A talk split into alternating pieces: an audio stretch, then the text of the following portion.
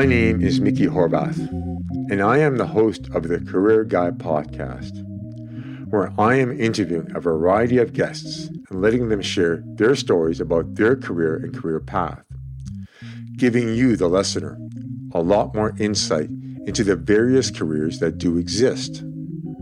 Perhaps helping you make more informed choices of the career path you may want to take in your life.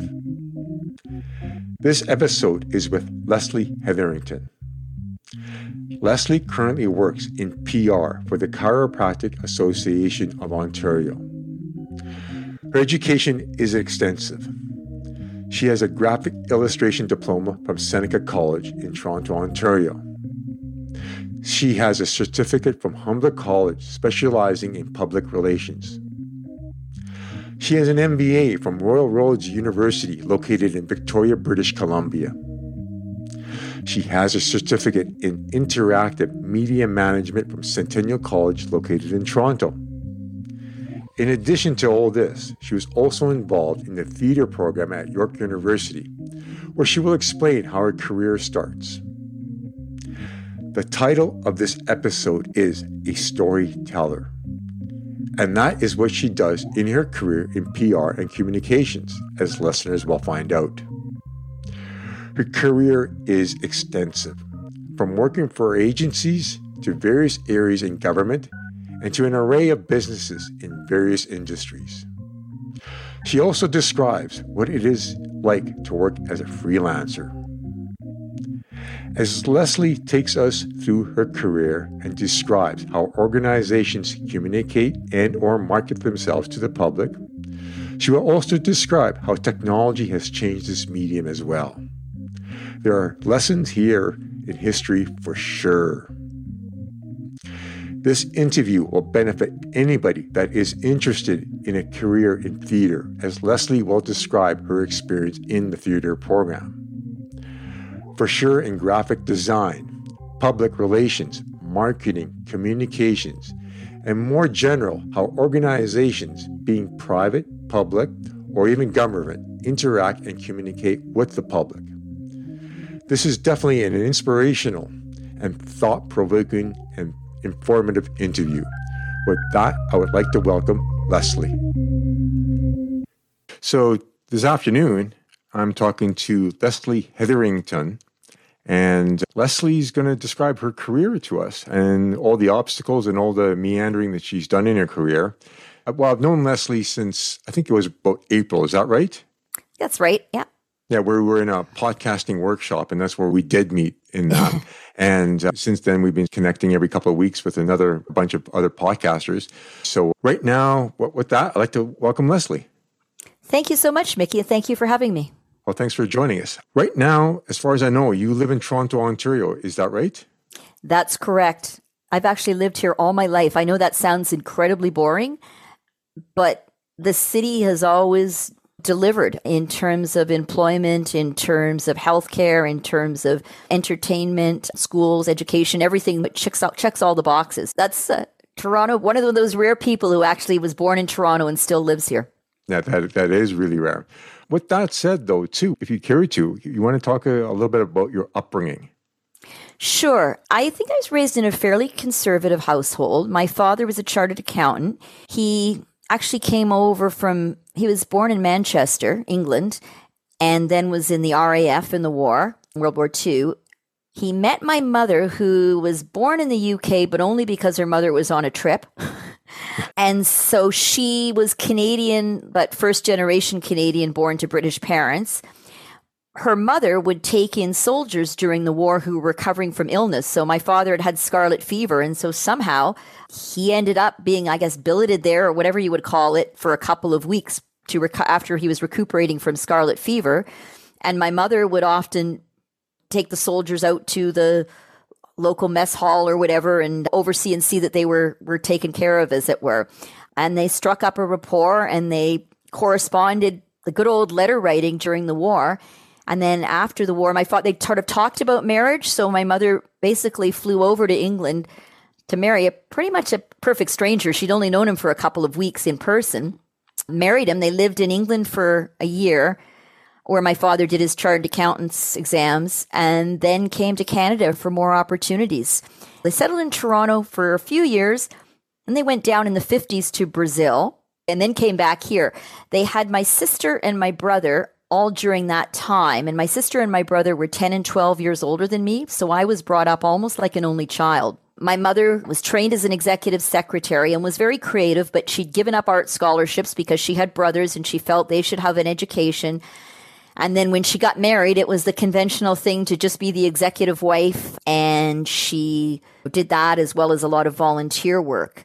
My father, pretty much from my childhood, from when I was born, he was actually working for a a major Canadian communications company at that point, Southam's, which is no longer around, but he was their vice president of, of finance. So they handled newspapers across Canada, some TV, radio stations, and a number of, of, things. So I guess, you know, my background is like in public relations, but I was exposed to communications in somewhat of a roundabout way at an early age through my father, even though he was in a different aspect of that. They were fairly strict and old fashioned because I think it was that English sort of proper thing. I wasn't told to say hello. I was taught to say, how do you do, which is a little odd coming out of the mouth of a six year old. So, so I wasn't the coolest child. I walked on my toes at first and wanted to be a ballerina. And then I really liked art, but my family stressed that I had to be academic. Then I focused on that. Writing always came fairly easily to me, but I also had, I think, a good imagination so I could sort of picture things from different perspectives. Acting was an outlet. So when it came time to choose a career, it was a tough decision because I had fairly strong academic. My dream was to be an actress, but when you come from a very conventional family, that's not exactly a route that's supported. By that point, my sister was a nurse and my brother was a dentist. So a little bit of a black sheep, I guess. So you did go into acting though, did you not though? Yes, in a roundabout way. Right out of high school, it was around 1980 and that was a time when just having a BA wasn't cutting it anymore. So people really needed to specialize in in a specific career. And I didn't want to just have a BA and be selling shoes. So I thought I should actually have a marketable skill. So I actually went into studied graphic design out of high school. I went to Conestoga College and then transferred to Seneca, all both in Ontario, and I got a graphic design illustration diploma. I could have taken a three year diploma, but I just took a two year one because on the summer after my second year, I had an opportunity to teach art at, at one of the Parks and Rec programs, and they saw my artwork and they hired me to redo all their advertising. So I didn't need to go back to school for that intern year, which was basically an internship, which already landed. So the acting part, yeah, I that was sort of the hold. I was thinking, okay, I need to actually have a marketable skill. But while I was actually studying design at the end of my first year, Canada's Wonderland was sort of the first theme park I think that was coming up from the States and starting in Ontario. And they were looking for performers. So I actually went and auditioned.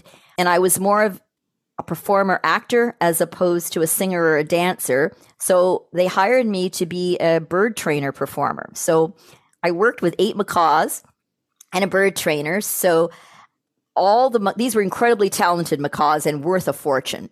So I had to take care of the birds. So what I would do is I would clean their cages and schlep out with all my coveralls on and feed them. And then the coveralls would come off and I'd put on my stage outfit and do all my makeup and my hair and get mic'd up. I had a director. I had to do this little, it was a 20 minute show and I had to do different accents through the show and work with the birds to take them on a picnic. And one of the birds was on guard and then he was stalking the other one and shoots and then the other one plays dead. And then I had to do, you know, he's a real mellow, yellow melon, I think with, with the basketball. So I forget what the sports announcer was, but somebody who was big of the day. And uh, that was my paid acting gig that I did while I was studying design. And then that springboarded into some other freelance work. So I worked for probably about a year, I guess, as a freelance graphic designer. And then I hired a good acting coach. And I auditioned to get into York University into their fine arts theater program, which was hard to get into. I got accepted. And so I was then a full time university student with a major in theater. I loved university. I loved learning. So I didn't just love the theater courses. I really enjoyed my economics course. I really enjoyed my biology course, which had a huge genetics component. I, I really liked my literature course as well as the theater. But theater is, it's, it was a weird world. Like you couldn't just have a normal conversation with people. People would be singing in the courtyards at lunch. So it was it was very focused that everything was on that and I was kind of interested in beyond that. I also didn't have a lot of self-esteem and I was older at that point too. So I'd auditioned for a part for some of the plays on campus and people would say, "You know, Leslie, you read really well, but I promised a part to so and so." And I thought, "Okay, can my ego handle having doors slammed and looking for a job just about every day of my life? And then I thought, and in between, the only kind of work you could do was things like being a server and that. Like you're limited on the jobs because you have to have a job that gives you the flexibility to do the auditions. And those jobs may not be as mentally stimulating as I wanted. Like I loved learning, I loved learning about different things. So I had an, I had an A minus average after a year and a half, and I decided to quit university because I decided that my ego wasn't strong enough to be an actress full time. And so then I went back to design for about a year and a half to try and figure out what I wanted to do. And somewhere around that time, I'd read some description about what a public relations practitioner does and some of the skills that they were looking for. And it was being able to present well, being able to write well, being able to, at those days, understand the whole print production process, being able to do research, being able to deal with clients. Well, I'd already dealt with clients because I was a, you know, a freelancer. So I thought, okay, this could be a good career for me, except I was at first a little intimidated because it said you should be bilingual. And also, you should be a journalist first, because there really wasn't a c- clear career path in those days to go into public relations. And it certainly wasn't a university or a degree granting program in those days. It was through community college. But first, I thought, okay, I'm not bilingual. I'm not a journalist. There's no way, even if I've got these other skills, I'm going to cut it. I, st- I still didn't have much confidence. But I was working as a graphics coordinator in an engineering firm, and the wife of one of my colleagues was up in public relations at Spar Aerospace. And I had a chat with her one day. And I said to her, Well, are you bilingual? And she said, No. And I said, Well, were you a journalist first? And she said, No. I had an undergrad, and then I went and took a year certificate program at Humber College. So I decided to apply. And I thought it was a long shot, but you have to write, I think it was a writing sample as well as an interview, as well as submitting all your previous marks. And I got in.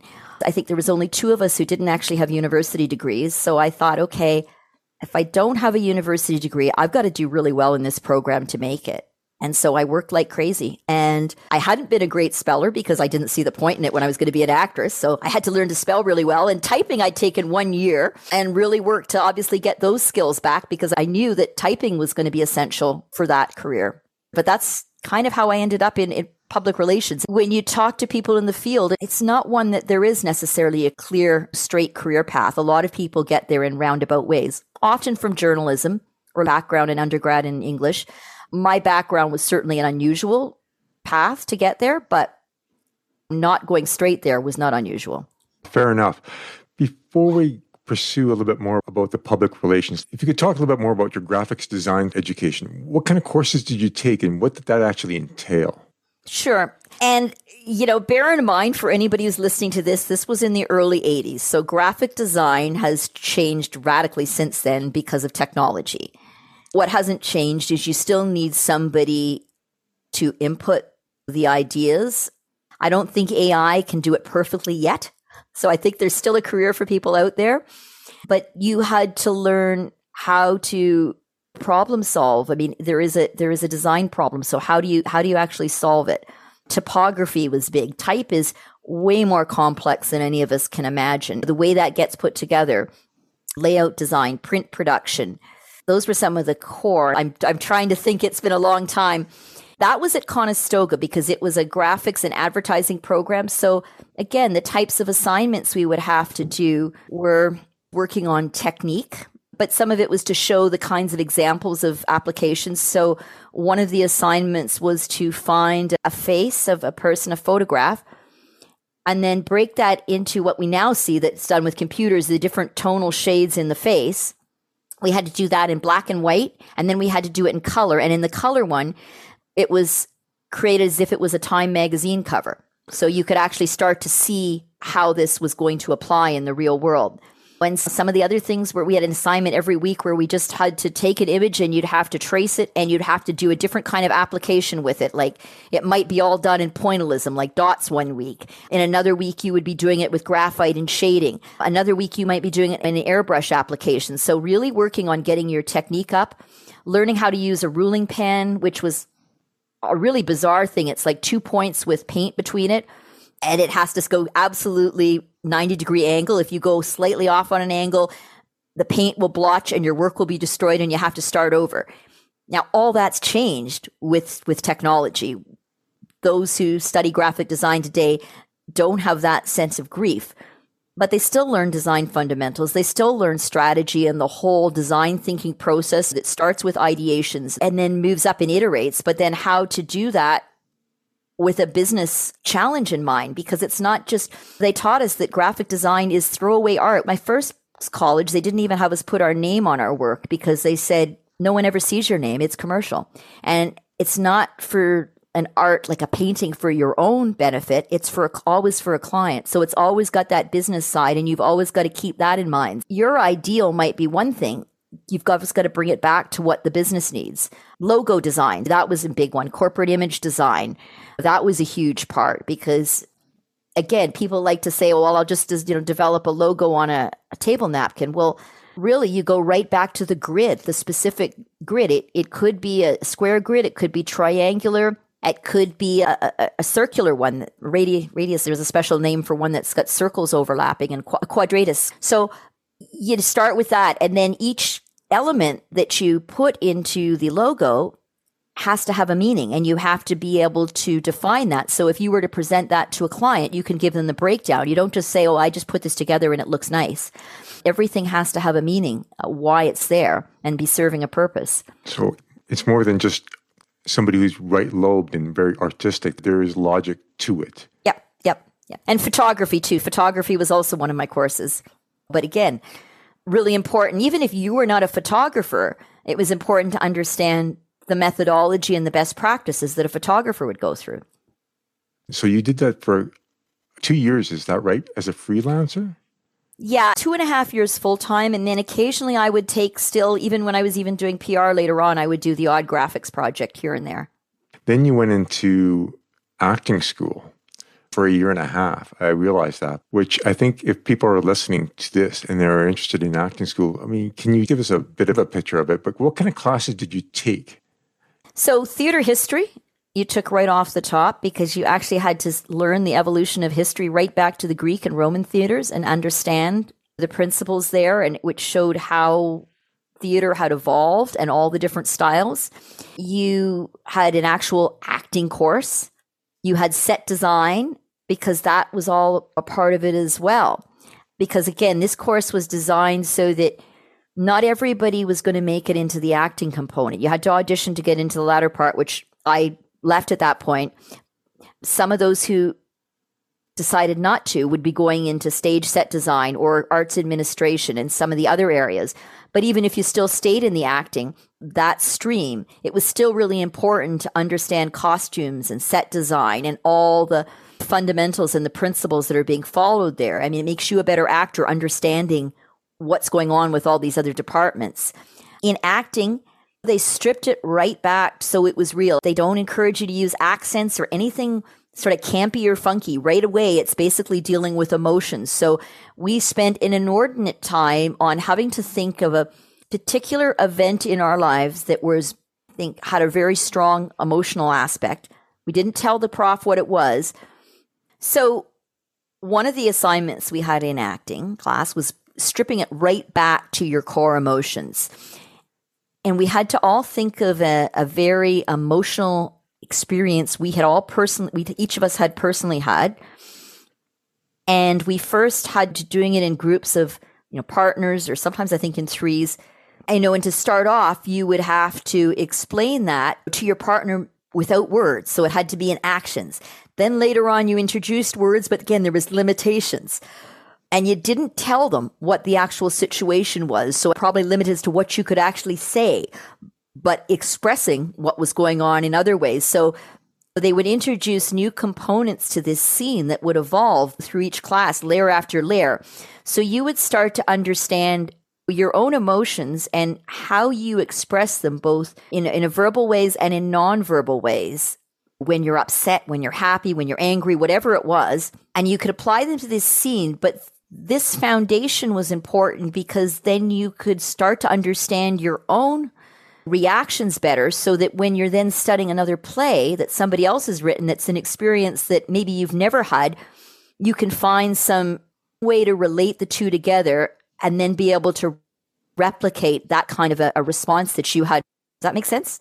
I, th- I think that what you're describing to me, and for example, like when I watch talk shows and uh, when they're interviewing actors or actresses and they're describing how they get their mindset into a certain role, I think basically what you're describing to me is what they've described as well. You just think of certain parts of your life. Like, for example, if you're playing a role where you're going to be really, really upset, that's the whole idea is to think of a part yeah. in your life when you're really, really upset and that's supposed to come out. It sounds to me like it's a lot of fun, but at the same time, I can't imagine that uh, on the spot. You got to think of something that happened to you traumatically, and you got to let those emotions pour out of you. Yeah, that, that, that's yeah. hard. Yeah, you have to be vulnerable, right? And it's taking that core piece, but a lot of people think with acting, oh, you jump right into being a clown or doing different accents and all that they strip it away. It's that core essence, understanding that core essence before you can move to these other pieces. It's that fundamental. But you're right. It's, you've got to take risks and, and put yourself out there. And it's not always the easiest to do. When you were taking the courses, you said you had an A minus average and you decided to leave. How easy was that decision to leave? It wasn't an easy decision because this was my dream.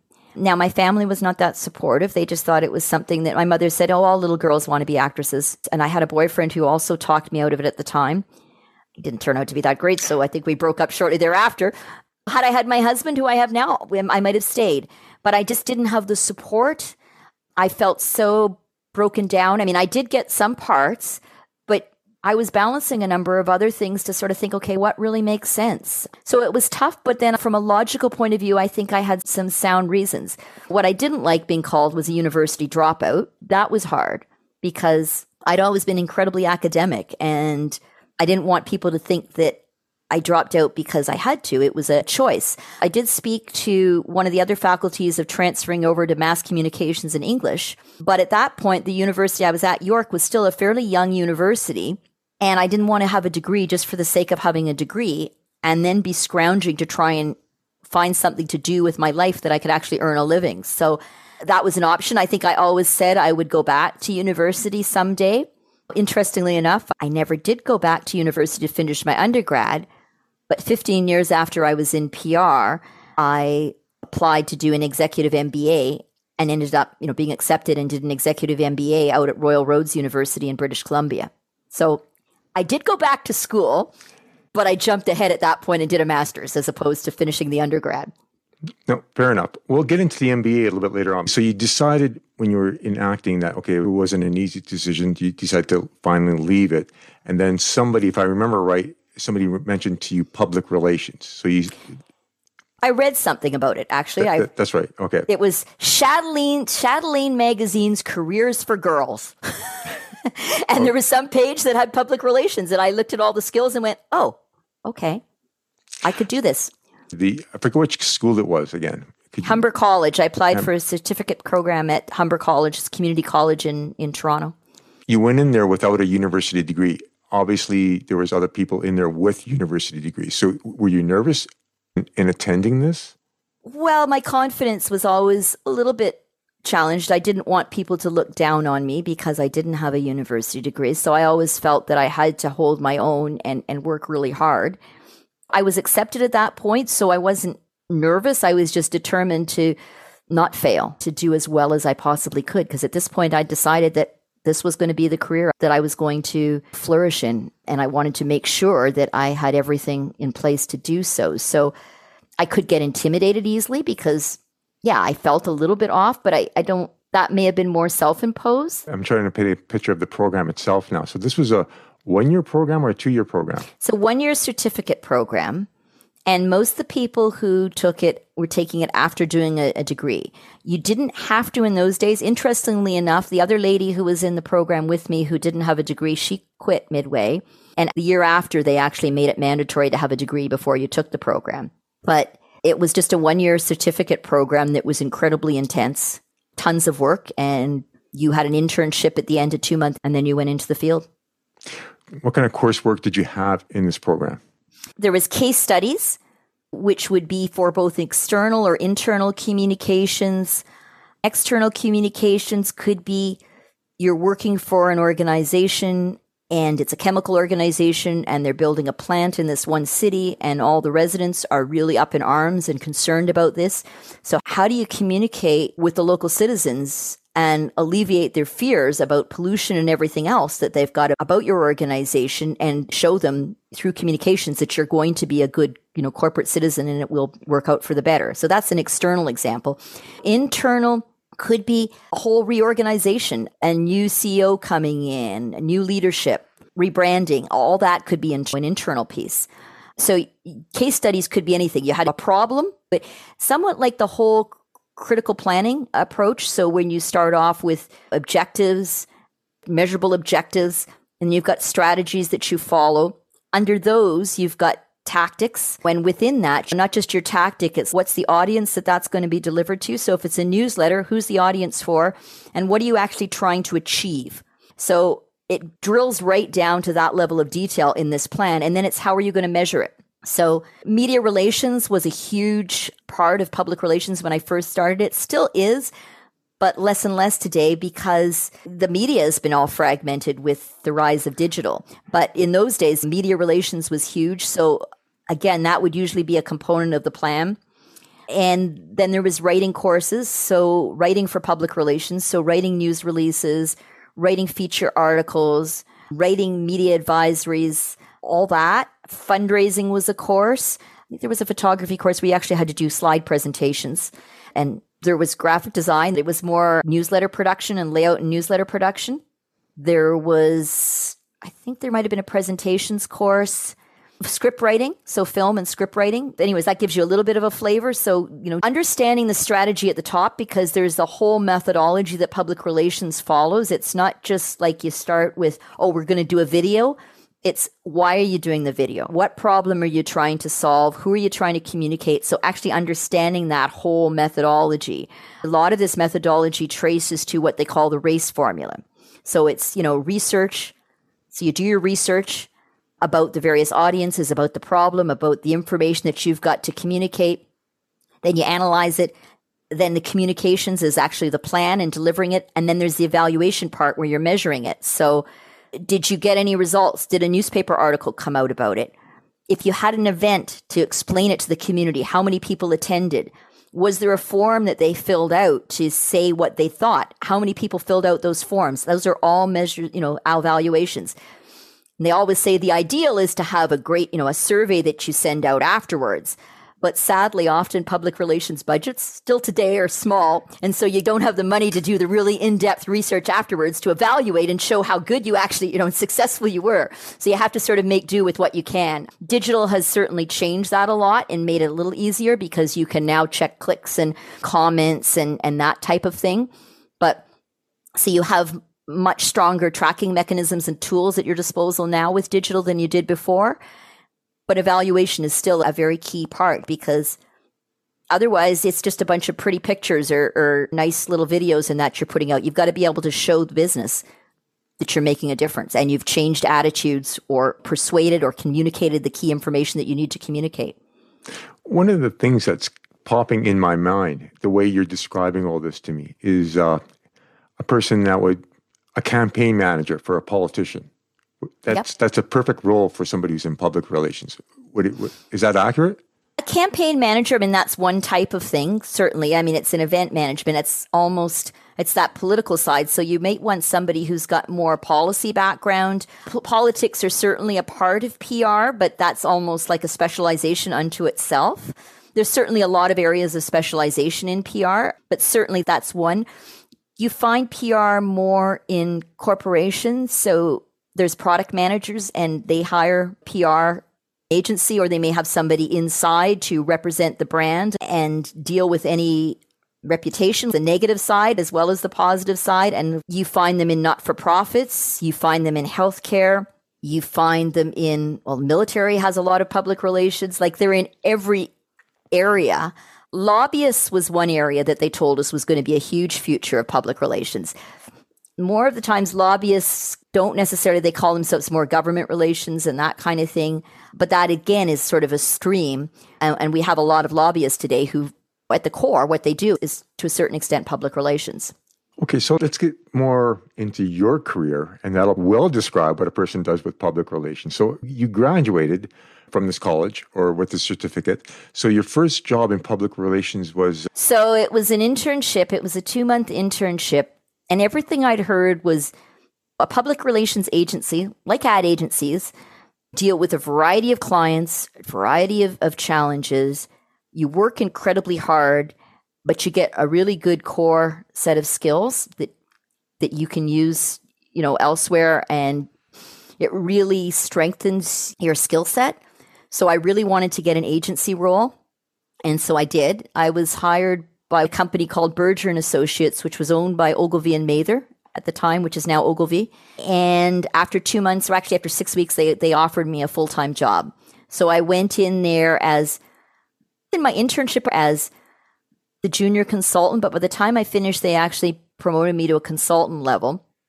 Nowadays, the levels are different. They're like account coordinator, account executive, consultant, senior consultant, supervisor, all that. They sort of go a little bit different. But in those days, I went to consultant level with Ogilvy and Mather or Berger, the, the PR side of it. So I dealt with some pharmaceutical accounts. I launched this thing with called Ecotrin, which which was enteric coated aspirins, which were in those days just been discovered to be used for helping reduce the risk of a, of a heart attack or a stroke. And so it was delicately promoting that. So writing the news releases, dealing with the media, sending information to doctors, doing a, a, panel discussion that we had with media where we got a number of doctors who were affiliated with McMaster University and asked them about all the research behind this study about using aspirins to reduce the risk and taking an aspirin a day.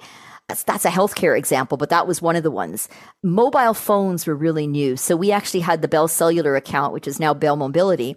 So working on launches of mobile as mobile was increasing. So there's the first ceremonial call and then building up from there as it moved into different regions.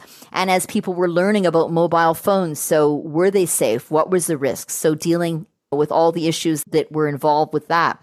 Timex watches. I was the Canadian rep for PR rep for Timex. And so again, that was a lot of media relations, but the new watches, so sending them out to targeting key reporters. So reporters could then review them and photograph them and get interviews and answer, get questions answered.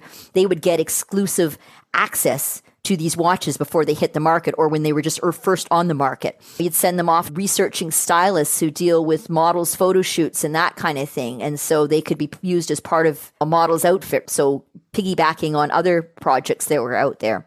So again, those are just a couple of the ta- some of the tactics. You'd find whatever you needed to get that news out.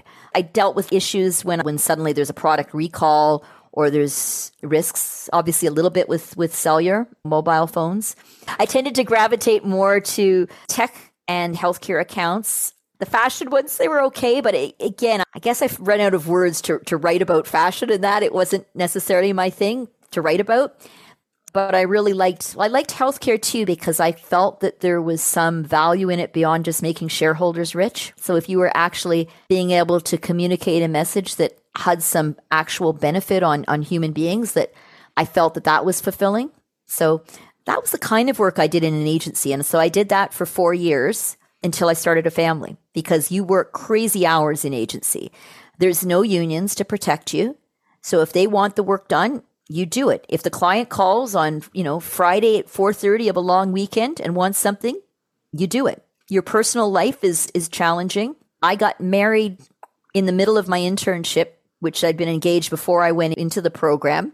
I'm not sure if I would have ever met a husband otherwise because some of the people in it, you just work all the time. Your social circles and your friends and your life, so much of it's tied up in the business because that's such a huge part of your life. So you really have to find aspects of it that you love because you're doing so much of it. There's a lot of it that's drudgery and grueling and, and brutal, rewriting stuff a gazillion times, and then you get it perfect. And then the client wants to make edits that don't make sense to you, but they're the client. You try and persuade them otherwise, but at the end of the day, they're the client you have to find the positives in that kind of a career because it is hard work, but it's fulfilling. I, I, never get tired of the rush that you get when you see a story that you've pitched to a newspaper, magazine, TV station, radio that actually then breaks out as a real story, or when the reporter calls you back and says, Yeah, I'm interested, I want to do it. And then you're involved in the whole process. And then when you can actually see it uh, being recognized um, by that third party media outlet, it's a great feeling.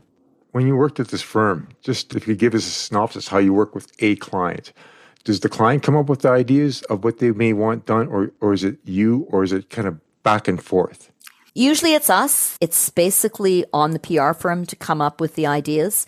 They come to you with the problem or the challenge. We've got a new product that we want to launch. We we're launching this new ice cream the market we're targeting because it's sophisticated flavors is we want it for people who are like 30 years and up. We want people who are athletic.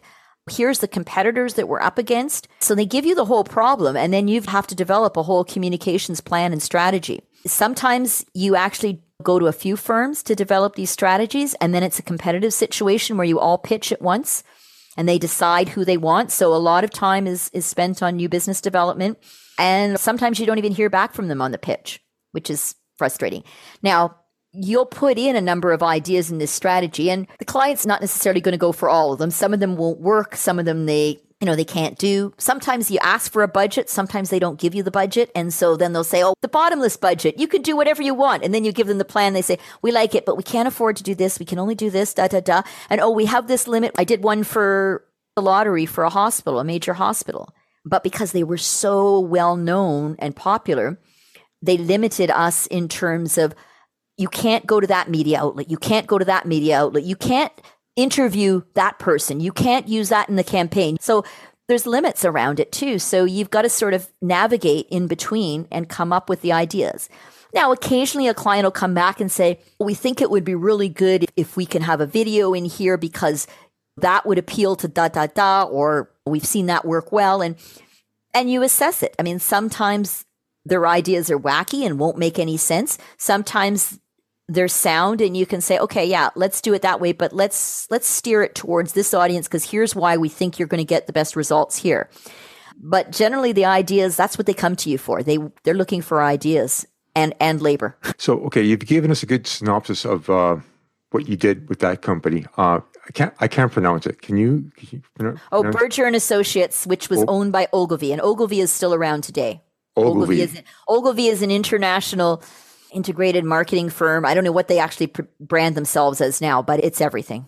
So Ogilvy, you were there for four years then, and then you did say a few minutes ago that you left because you wanted to start a family. Well, I left when I had a child, and I didn't okay. go back after mat leave because I decided that lifestyle and working all the time would be really hard when you're trying to raise a child. And I was so committed to my career, I felt that if it came down to my family or my work, my work was always going to win. So I didn't want to put myself in that situation. So I left agency at that point and I actually went to a not for profit for about a year. And then I went to what was Ontario Hydro then. It's now called Ontario Power Generators. So I went into the whole power in- industry and worked on energy management media relations. So early days of sustainability um, and conservation in terms of working. I was working for the uh, commercial and the industrial companies' portfolios. So they were being given grants by Hydro to reduce their megawatts. And I had to package these great stories about these organizations that were taking all these initiatives to reduce their energy use in the way that then the media would find them compelling to communicate both in mainstream in newspapers as well as in trade publications where You'd be profiling the individual organizations and their sector and how they were doing it in, you know, say, in the pulp and paper sector so that others could see it and say, oh, well, if they've saved this, maybe we can do the same. And there was events as well. Like events are huge part of PR. So you worked at Hydro for how many years was that again? So I move around a lot in PR. And often they used to say to you, you move from agency to client side, and then you'd go back to agency, and that was what you had to keep bouncing back and forth to get your salary up. I don't think I quite did that, but I was at Hydro for only two contracts. I did two four month contracts, and they wanted to hire full time, but then they had a freeze on full time. I was okay with that because it was incredibly unionized to the point that it was really hard to get things done. If I wanted to hire a designer, I would have to write a letter to the union steward and say, I need a designer to do XYZ, even though it was a job that was of pay out less than $200 and they had a policy. They said, oh, we can't take anything inside that pays less than 500 so they'd already told me they couldn't do it, but I still had to write a letter to the union steward to hire a freelancer or a graphic designer external to do the job. So really hard when you've got that kind of a culture and those layers of extra processes to get anything done. So it was a great experience on working with unions and and how they're structured, etc. But I don't think I would have wanted it for a great length of time. It was, and again, it was pretty brutal after coming from an agency where it's just like do whatever you need to do to get it done.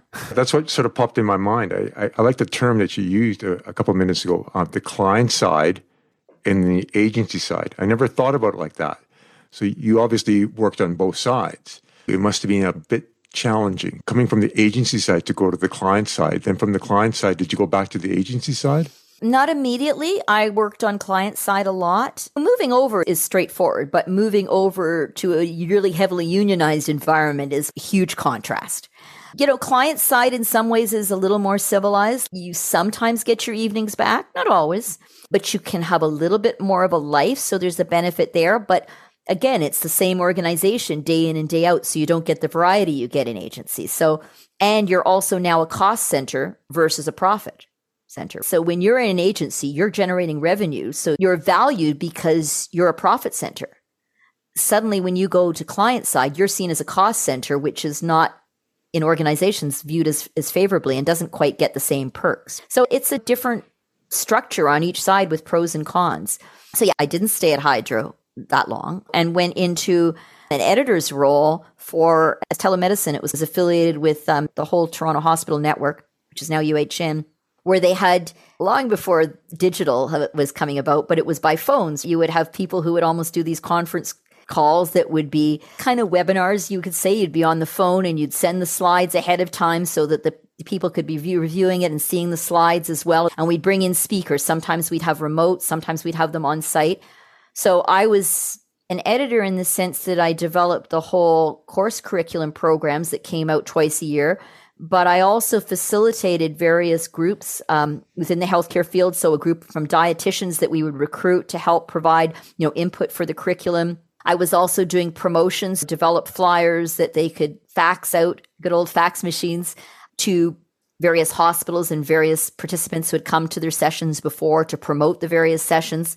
So I did that. And that was an interesting, it was a great model. It was a challenging organization, that one, because I had a boss who would make changes at the ninth hour on things when they're actually at the printers.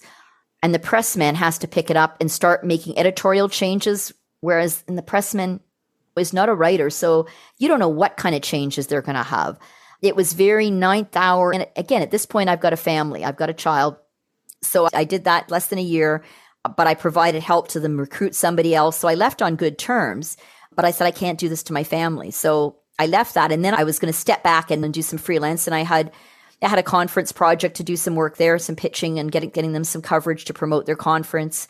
So okay. it sounds like you worked at that one firm for eight months. Yeah, I worked at Hydro for eight months, and then I mm-hmm. went to this other firm. Well, I went as an editor. Yeah, that's right. And I, that was less than a year.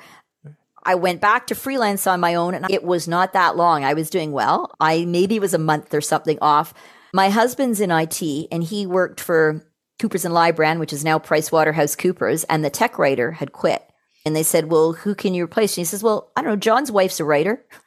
And I'd always been fascinated with, again, I'd worked on tech accounts before. I was fascinated with the whole idea of technical writing and technology. So I took a two month contract to be a technical writer and I ended up staying for five years. I call this my IT sabbatical. I was a technical writer. I was a business documentation analyst, they called it. So kind of what we would almost talk about as a user experience researcher today because a lot of the applications were developed in house. So I would deal with the developers and evaluate the screens and the processes and find out the buttons and that kind of thing. What would be more intuitive to the end user? And obviously helping with all the writing there as well and the and the documentation, but also providing that input on the development of the applications. Then there was a whole restructuring and they evolved and they moved me over into the training department. So I actually took course design, curriculum design courses and delivery and became a hands-on technical trainer as well as training in other courses as well. We did the whole orientation session for new hirees. I still did. I still did the odd article, the odd news article, into internal communications. I actually was doing a newsletter that would go across to all the offices across the organization, talking about what each was doing from a technology point of view. So there was kind of an internal communications PR part to it, but my primary focus was being uh, now a technical trainer. I did three years at Coopers and Lybrand in the main as a, again on the the cost center side. So you're on the admin side. And when you're working in a corporation, if you're in the cost center, you're not valued as much. So you don't get the same perks. You don't get the same level of respect. And yet there was a consulting division and they kept wanting to use my work. So I actually tried the conventional route to apply to the consulting division, but again, they were happy keeping me where I was. So then I applied for a job with a company that was actually in the process of a merger with Price Waterhouse, which and then Price Waterhouse was merging with Coopers and Lybrand. So while I sort of resigned from one job, indirectly I was still with the organization because of all the mergers, if that makes sense. So because Coopers and Lybrand was now my former company was merging with Price Waterhouse, which had just eaten a little company that I'd been hired by. So I stayed in when I was back on the consulting side. So now I was dealing with clients again, but developing training packages for them, particularly for the implementation of SAP. This was in the late 90s when everybody was really worried about what they called the whole Y2K thing. So as soon as we hit the new millennial, early computers were designed just to have two digits for years because everything had always been 19 something. So you didn't bother with the one and the nine. Suddenly that was all going to change when we introduced, when we hit the 2000s. So there was all kinds of doomsday predictions that all our technology was going to fail and the world was going to be a, a disaster. So to buffer themselves against that, a lot of big corporations were implementing this enterprise wide computer systems. And one of the brands was SAP. So and SAP was not like a software product that's just off the shelf. It had to be customized for each organization needs. So it was a huge project team that went in and did this work. And they needed someone to actually, you know, develop the documentation, the training and communicate to people how to use it. So I did that for two years and then moved up to being a, a project lead and then a project manager. And that was good, but I missed PR because I missed the connections with the outside world. I missed dealing with all these varieties of communications channels and events. And as cumbersome as that work is and detailed, it, it's exciting too. And I missed that. So I got an opportunity to go back into PR that came up out of nowhere through a referral with the Toronto District School Board. And they needed a media relations communications officer. So I jumped back into PR. That was in 2000 and have stayed there sort of as a core ever since. I'd always been able to build relationships with reporters so that it's a fine balancing act with the journalists because they have a job to do, you have a job to do. They're not going to write exactly what you want them to write. So you've always got to find that middle ground. And that's what I had to do at the school board. I had to find the middle ground with them. One of my mandates was to get the good news stories out because with a large school board, there's always challenges too. So a lot of issues management, I had to do that as well. But helping communicate what was going on in the school board that was positive, like the academic awards that were being achieved, the great projects that some of the schools were doing, and what the kids were doing. And that was probably one of my most interesting jobs and fulfilling too, because I remember getting a news story, Terry Fox poster that one, one child in one of the schools had designed. And this was a school for children who had special needs. And this kid had designed this poster that had been recognized and given an award. And I remember working really hard to get the news story out. And I remember saying to my son, what mommy did today is important because here's a little boy who's got some challenges in this world and probably doesn't get a lot of perks and benefits and people acknowledging what he does well and making him feel good. And we were able to get a story in the newspaper today that talked about how well he had done and how creative his poster was. And that makes the job worthwhile. That was my entree back into PR. It was contract again. I and then I had a chance to go back to agency with technology and venture capital firm, which I thought would be good. Turned out it, it wasn't the greatest move, but I did that for a while and then then I went freelance on my own for probably about a year and a half. And then a former manager recruited me into Bell. So I mean it's uh and that was that's that's only taking us to the early 2000s. So I got 20 years that happened after that. So it sounds like to me like you you were just doing a lot of contract work, and it sounds to me like in PR that that's what it would be. What, am I am I reading that right? It's a mix and it depends on the economy and it depends on what you're interested in. I didn't find contract work bad. I was okay with it. My husband was employed full time.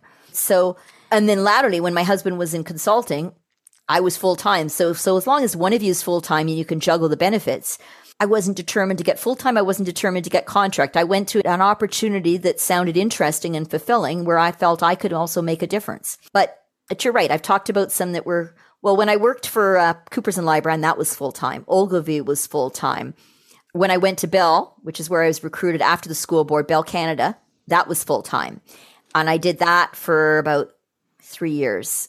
And then after that, I went from Bell freelancing, but only for I think about six months. And then I went back to an agency, an agency in Toronto, Maverick PR, when I was the vice president there of technology and business business services. And I did that for a couple of years full time. But again, agency is brutal. I was in my 40s at this point, but and it was great and it was fulfilling.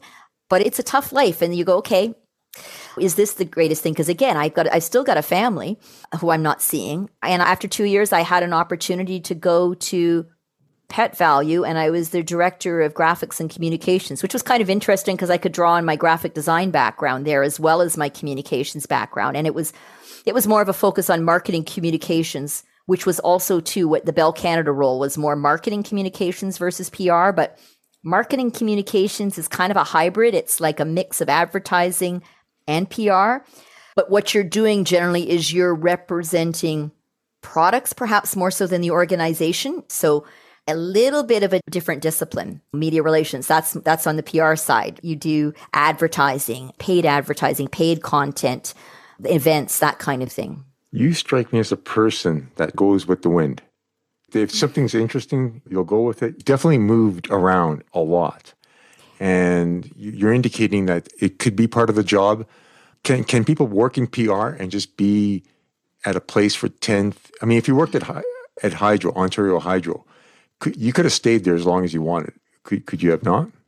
A lot of people in, in PR do move around. There are cases of people going to a company for a long time, but it's not as common and I don't want to sound like I was flippant. I often would achieve, you know, certain mandates and goals and I would leave on good terms and the timing and everything else.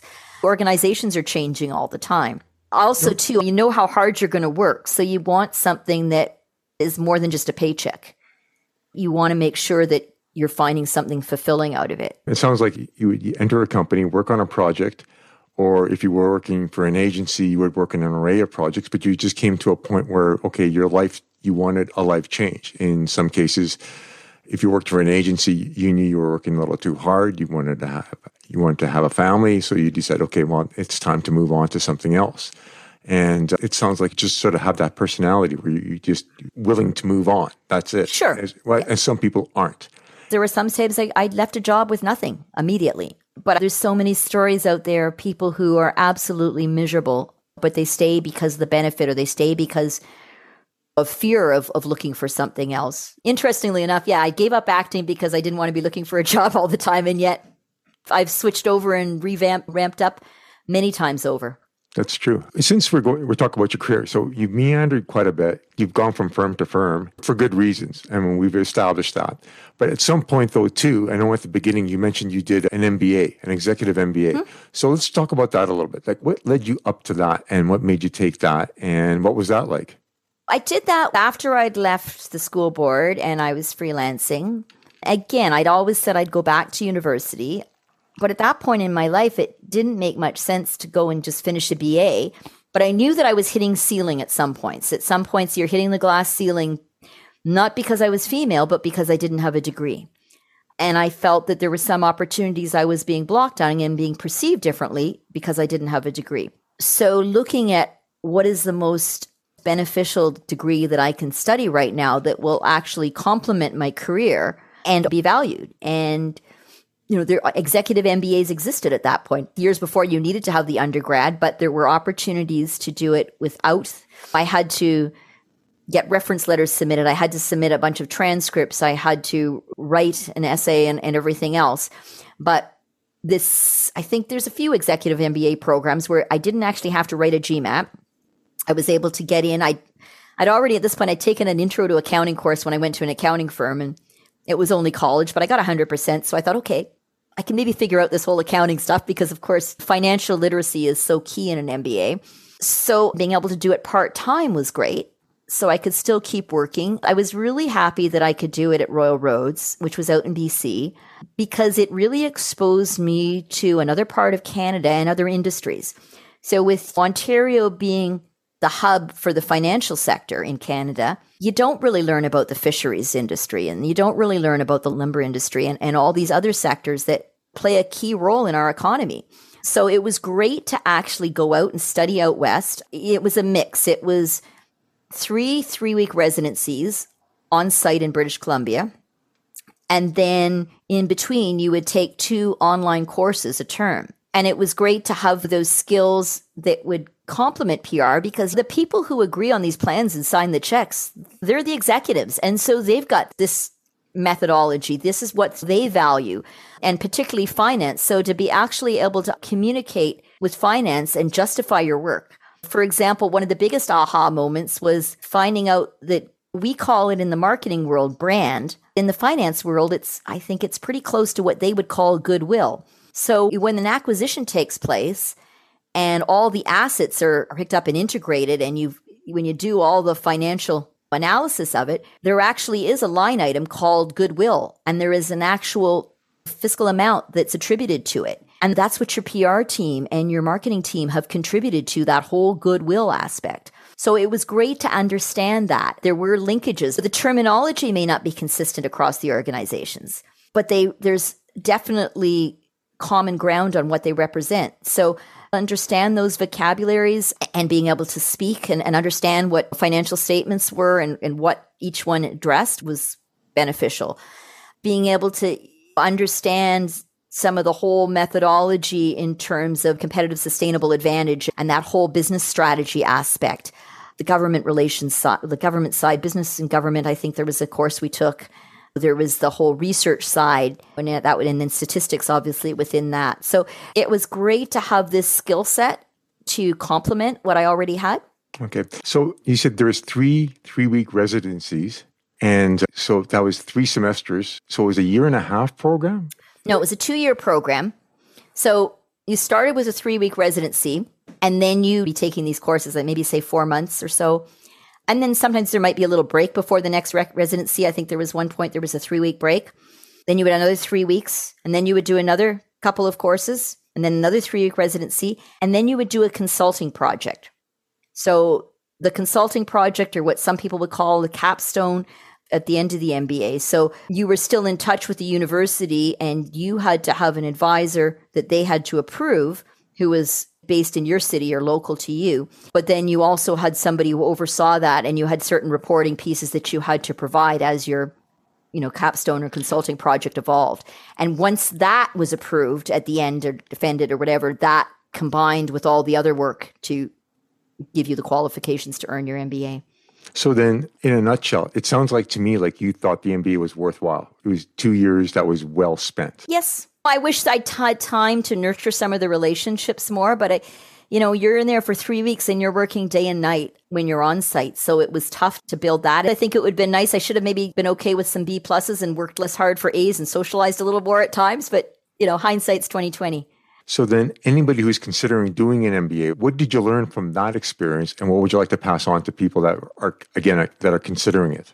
I think you want to make sure that you have a supportive family because it is going to take a huge amount of time. And I think you need to clear your schedule and just know that you're going to, if you go out once a week, you're lucky. Well, actually, do plan for that. Plan just to go out once a week just for your own sanity, but don't plan on loading your schedule up. Brush up on things ahead of time. They had some prep courses that we took, so some things just refreshing on statistics and economics and that type of thing.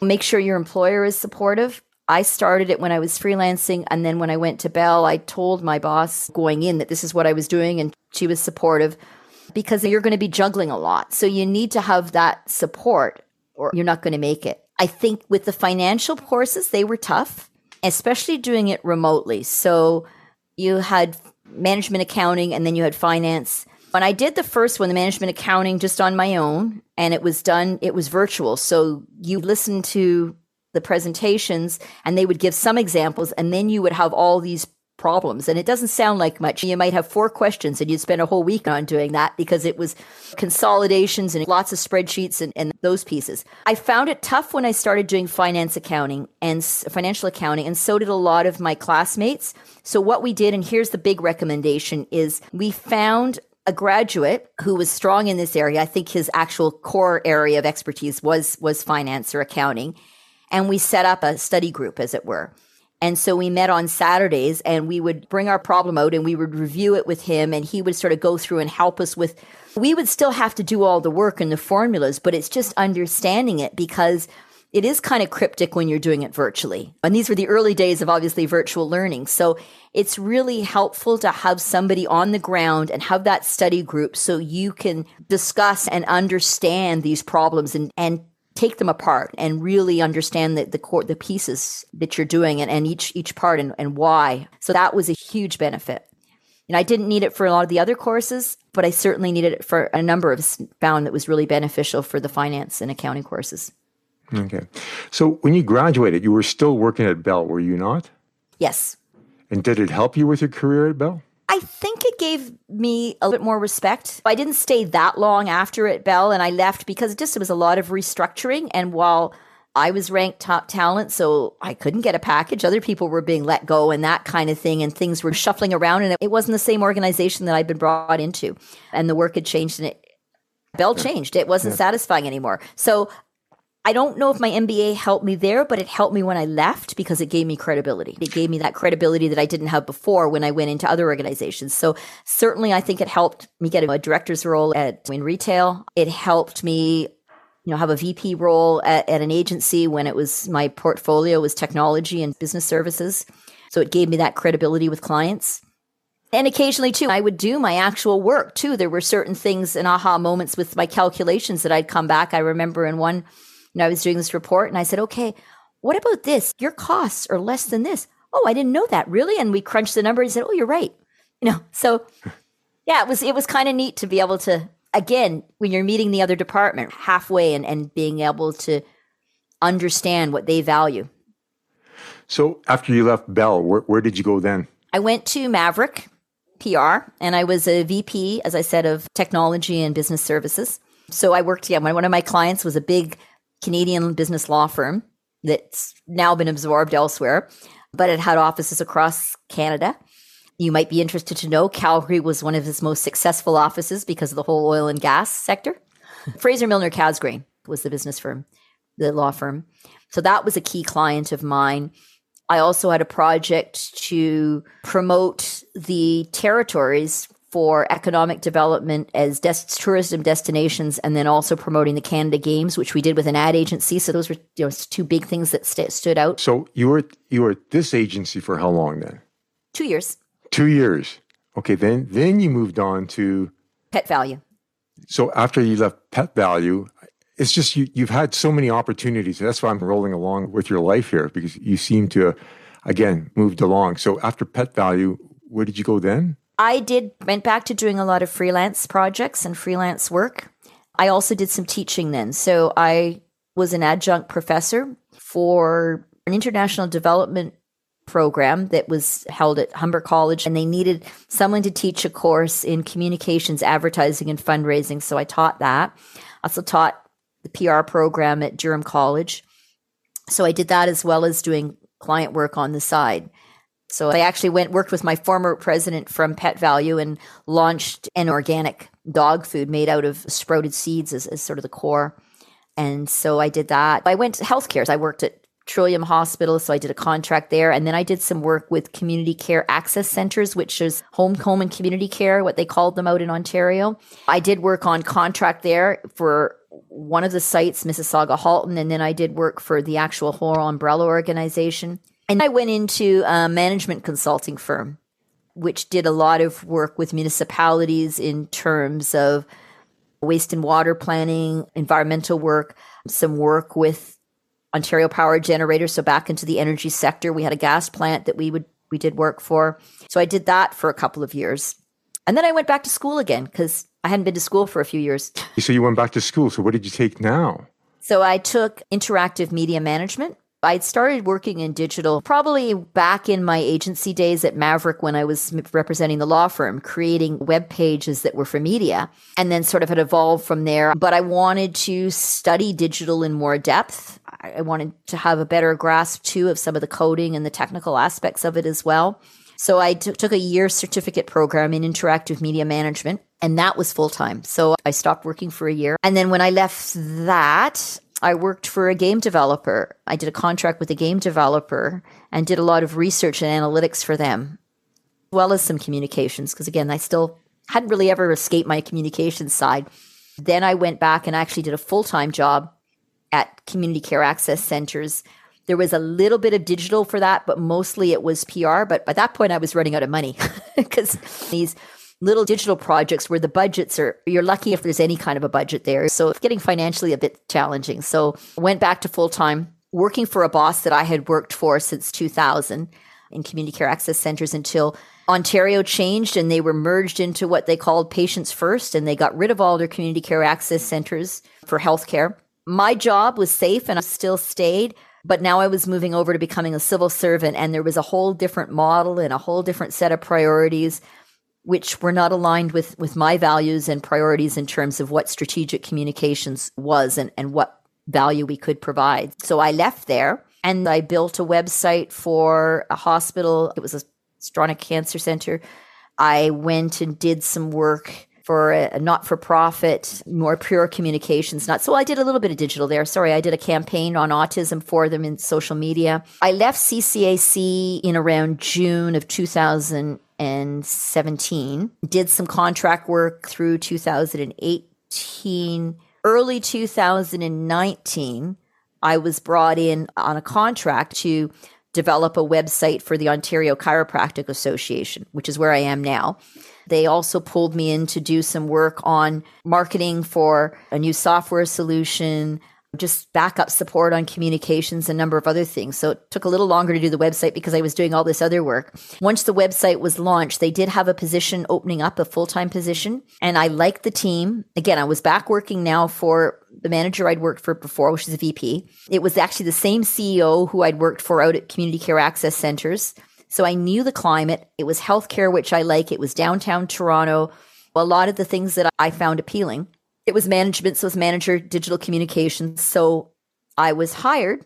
So that's where I am now. And so my focus is digital communications, but still I use my other communication skills as well, except that I'm responsible for all their social media and their website and trying to obviously make it search engine optimized, the analytics that are involved. Launching a podcast obviously fell right into that. So that's where we met. And that's why I was taking the course so that I wanted to research it well before I launched it anyways, that's where I'm at. So yes, that ties into my work and perfectly what I'm doing now, right? Why don't you give us a minute or two, a synopsis of where you're at? Well, you've already told us where you're at. Basically, what's it like there? You obviously told us you like the people that you work with, but give us a more of a day to day outlook on what do you do there on a day to day basis? I think in every PR scenario, once you start off your day, is you look at the news clippings It doesn't matter where you are because what's happening in the outside world is going to impact you. So I don't want to say you stop and take your time to do it. It comes through an email and you make sure that you, you try to look at them because that could impact what you're doing today.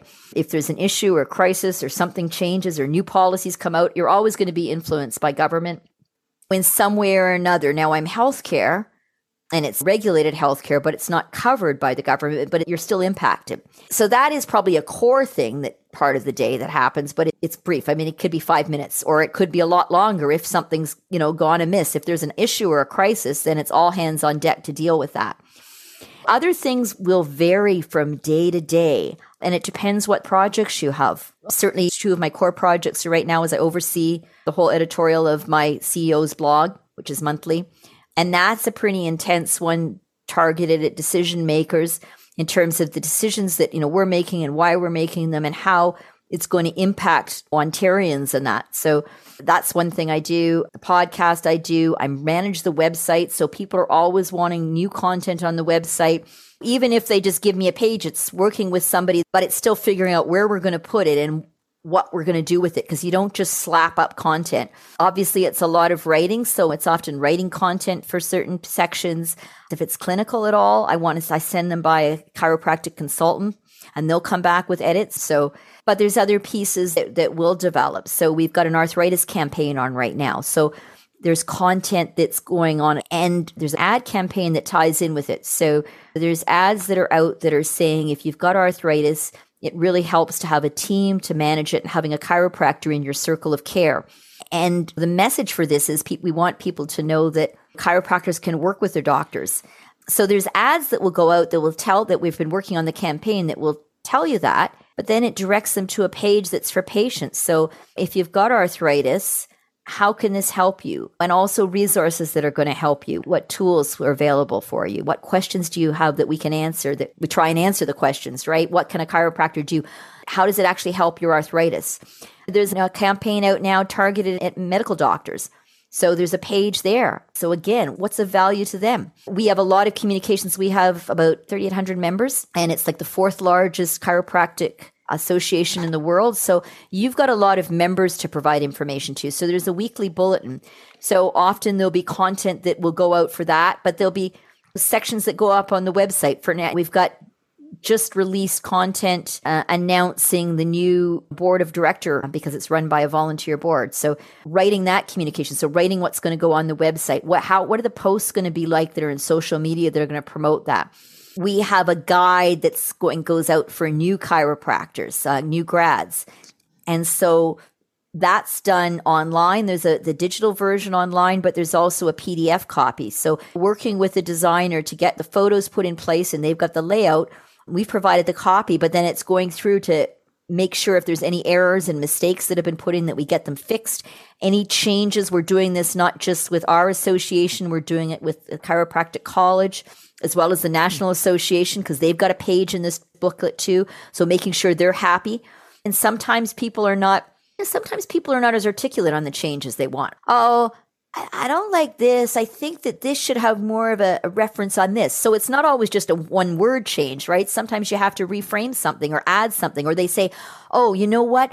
We've just had this, you know, research study that's out. Can we add that in? So they'll send you something visual, that's something that's about a thousand words, and you need to then suddenly distill that into three paragraphs. It's meaningful. And if it's medical or clinical, you're going to have to send that by a subject matter expert and make sure it's accurate before it gets put out there. So it's not just writing well, it's ensuring what you're saying is accurate from a clinical perspective. Even the photographs, you have to check those. So if you use stock photos in anything, you can find stock photos online that someone's taken of models in medical offices and they might be physiotherapists, they might be looking like chiropractors, but they don't necessarily have a clinical person guiding them. So we may think that the photo looks good. You want to run those photos by someone who's a chiropractor who can tell you, well, no, that's not realistic. They wouldn't have their neck that way or whatever. So you've got to do that level of scrutiny through everything. So that's one of the projects. We have a, a big initiative right now,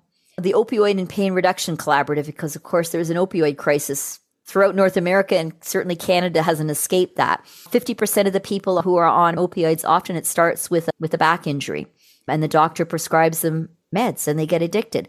Some studies show that if you go to a chiropractor first, people find a way to manage their pain. So we're trying to get the message out so they're not just masking it with medication. We need to get that message out to the doctors and nurse practitioners. So we have a clinical tool that we've developed that go out to them and we're working on initiatives there. But it's hard to reach these groups, particularly because they're sometimes cynical to chiropractors. They look at it as alternative medicine. So We've started doing some work with the Nurse Practitioners Association of Ontario, and we're working on developing and presenting a webinar is part of their education series. So we've got our chiropractic consultant working on that. And we've also brought in a nurse practitioner who understands what we're doing to work on that. So yes, I work with them to develop the whole abstracting and objectives, but then there's a call to discuss what content they're thinking. So then I pulled together a presentation with sort of a framework with some of the notes of what they're talking about and then others that they needed to fill in and then sent them back to them. And they'll have put in their clinical pieces on it I may have to massage the wording a little bit so that it's a clean presentation. And then I'll probably send it to a designer to get it so it looks slick and, and clean when they actually present it. That's education, but it's education that's got a, a PR component to it because it's, again, reaching this audience, but through a medium that they're familiar with and they find credible. With the description you just gave me, it sounds like there's a lot of components that you deal with. It's just not just just media. It's there's a lot of areas. No, absolutely. So and then I'm just watching the time. So, with your life career so far, it looks like you're not stopping anyhow. It looks like you're you're a pretty ambitious person. I don't think you're slowing down at all.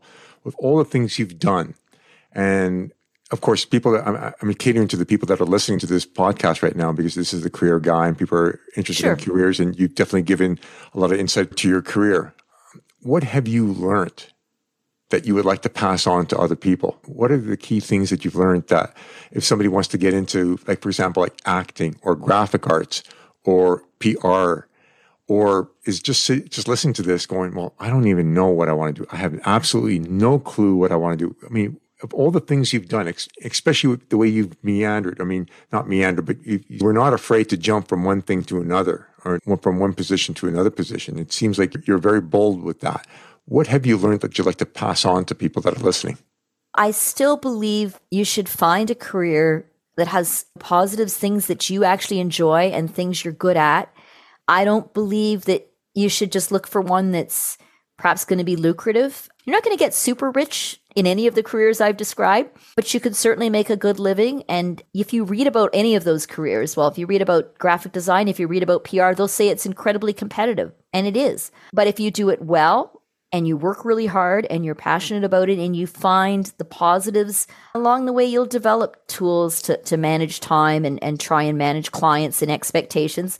I'm still not perfect. I tend to try and say yes. I hate saying no to people and it's a tough one but i think it can be satisfying. I mean certainly with pr it's like lifelong learning that you get paid to do because you're constantly learning about different things. Even if you're in one organization maybe for years maybe it's limited but there's still a lot to learn about that organization. And when you're in communications, you're at the crossroads. You have to know about all, you know, the various areas or know how to get the answers because you're going to get asked those because you're the funnel. You're the portal, as it were, for the outside world. I think with the arts, it's a tough one. I think you really need to have a tough skin and I think there's aspects of that that you can still incorporate into other sides of business. Like I public relations and marketing are probably the creative sides of business. So I didn't go into an area of the arts full time, but I took aspects of that that are in my career. I mean, when I'm creating web pages, when I'm managing a graphic designer and overseeing a project, I still have input on the design. So I still use my design skills and my the creative, that whole visual side of it. When you're presenting, you're using acting. When I used to have to sell to media dry things like load shifting in a pulp and paper mill, I had to make it sound exciting because I wanted to make them write about it. So I had to act when you're dealing with cantankerous clients, when you're dealing with happy clients, when you're dealing with tough situations, when you're dealing with issues, you have to act to a certain extent so you can keep going, keep your cool. You don't want the client to know too that if you're nervous about something, because if you're nervous, they're going to be nervous. So there's an acting part. Also, I think there's ways I've been able to get these aspects still in my life. I did a lot of community theater work before my children were born. I've taken stand up comedy and I've done some of that. I've done slam poetry. I've taken a course on it. I haven't actually done it out there, but I've been studying voiceover for the last little while. And that's kind of neat because it can sort of tie into the podcasting work. And that's an area I'd like to, you know, pursue more. But again, right now that crosses over into my business work. Since the podcast launched, I actually was able to do the voiceover for an internal video that we had at work. So I think we think that, oh, if you, you have to be an artist, you have to go into X. If you want to be an actor, you have to go into X. Well, there are so many other fields, like particularly well, public relations and marketing, where these ba- aspects of these these other talents are intertwined and will be an asset to you. Sounds like to me if you're a very eclectic person, you like to try different things, but at the same time, you are a very right lobe person. From the day one, you are a very artistic person. You like the arts. And it sounds like to me like you've utilized that throughout your whole career. Yeah, interesting though. I didn't go into major in the arts. I mean, I didn't go into major in PR for the arts or arts administration because I love science. I love the natural science. So, but you're right. You don't have to shut that passion down. There is a way to work it into your day job. Certainly in the careers that I've had, it might not be true for all careers, but I think there's aspects of a lot of these skills in other careers. And I think you'd be surprised when you actually start to drill down in the various careers how much of some of these other skills are in there. On a final note, any final thoughts that you like to pass out there or throw out there? I think really explore a career and talk to the people in it. I know that's sort of routine. That really helped me and alleviated my concerns. And I've heard of people who have the one school of thought that says don't pursue a passion career because you'll starve. I think you need to explore that a little more and find a way to do it without starving as opposed to turning to do something that you really don't have any interest in just so you can put food on the table because I don't think that's a happy existence. Now, I guess the last thing I'd say, my dream was to be an actress, but when I look back on my career, I think I've had a much more interesting and, and rich career that I would have ever had if I had just been an actress. The clients, the work, the people that I've met, the projects I've done, you're learning and you're learning new things and you're exploring and discovering new things every day as opposed to doing the same play night after night or even the same TV show. So I'm comfortable with the decision I made, although, as I said, there's areas that I still like to do in my life and I still am hoping to pursue a little bit more. But I'm I don't regret that. Sometimes you wonder what if, but this is a much richer road that I chose. Not rich financially necessarily. I'm maybe rich financially as well, but rich in terms of variety and interests and fulfillment. Well, there you have it. Words of wisdom from Leslie. I really want to say a big thanks to Leslie for spending the time with us this afternoon. It was a really insightful, inspirational, knowledgeable interview.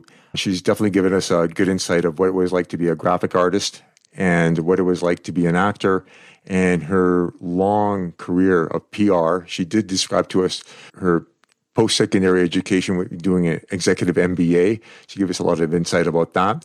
And uh, later on, when she pursued her interactive media management certificate and uh, what she did with that and where she is right now. So I really want to just say a big thanks to Leslie because it was a really insightful interview. I thank you so much this afternoon for your time. Well, thank you, Mickey, for having me. Thank you for asking interesting questions. And thank you for having this podcast because I think it can be helpful to people out there trying to make decisions or change careers to know what's available and, and hear others' experiences. Well, thanks. Thanks. I appreciate appreciate that comment. Thanks so much. Thank you. Have a have a good evening. Well, you too. I really want to thank Leslie for that inspiring, enthusiastic, and informative interview regarding PR, marketing, and communications. Just to highlight some of the key takeaways are even though Leslie was raised in a very traditional family where pursuing academics was sought after, she had a desire to pursue the arts. She wanted to become an actress. So she auditioned and was accepted at York University in the theater program. She provided a good description of what the program is like, so anyone interested in theater would have found this segment very beneficial. Understanding the turmoil an acting career would have had, she left to further her interest in graphic arts. And in doing so, she explored a career in public relations, which seemed to fit her very well, as she was good at presenting, writing, researching, and above all, communicating with people. This is a real asset in this career. It is clear that she really enjoys this line of work. As she took us through her journey of projects and companies that she has worked for. She talked about working on the client side of things and working for the agencies as well. She talked about how technology has changed the way businesses communicate. She pointed out the similarities and the differences between PR and communications and marketing. It is very clear throughout this interview that she is a hard worker. She's one of those types that felt because she never had a, an official university degree that she had to compensate for it through hard work. And this is why she went back and did an executive MBA. Some good key points for here for anybody that is interested in pursuing this avenue. She talks about the upgrades she has done, and she really stresses that she is a lifelong learner. It is interesting to note an acting career would have had a lot of commotion. She still seems to have that in her PR career. And she came across as being a very adventurous person who follows her interest, which truly exhibits her personality. She really makes a point and suggests that people that are starting out or doing a career change should not be afraid to explore their interest. Look beyond the money, is what she says.